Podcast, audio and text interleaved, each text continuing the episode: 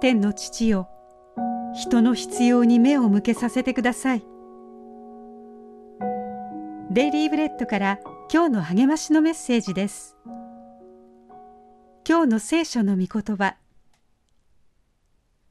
もしも隣人の上着を七に取ることがあれば日没までにそれを返さなければならない。出エジプト記22章26節。フィリップの父親は重度の精神障害が原因で出奔しました。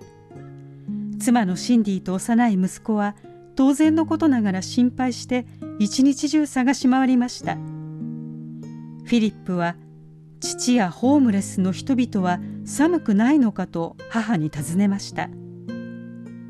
母は息子に対する答えとして毛布や防寒具を集めて地域の路上生活者に配る取り組みを始めました。彼女はこの働きを自分のライフワークと考え10年以上も続けています。また息子のおかげで暖かい寝場所がないことがどれほど辛いかに気づいたと語ります。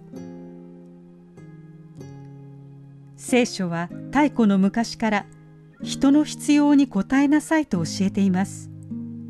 出エジプト記には財力の乏しい人々との関わり方の指針が記されています。他人の必要を満たす立場になった時は金貸しのようであってはならず利益を得てはならない。人の上着を担保として取る場合日没までに返さなければならないなどです。聖書は語ります。それは彼のただ一つの覆い彼の肌を覆う衣だからである。彼は他に何を着て寝ることができるだろうか。社会的弱者と言われる人たちの痛みを和らげるために何ができるか神に祈って教えていただきましょう。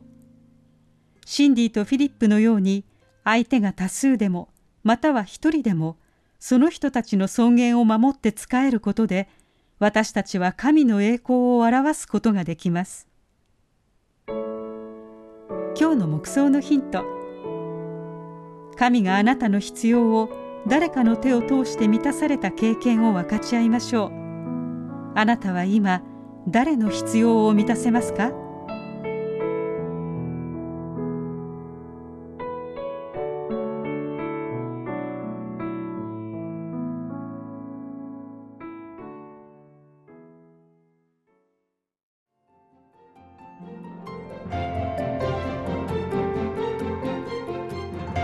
今日のお話いかがでしたか？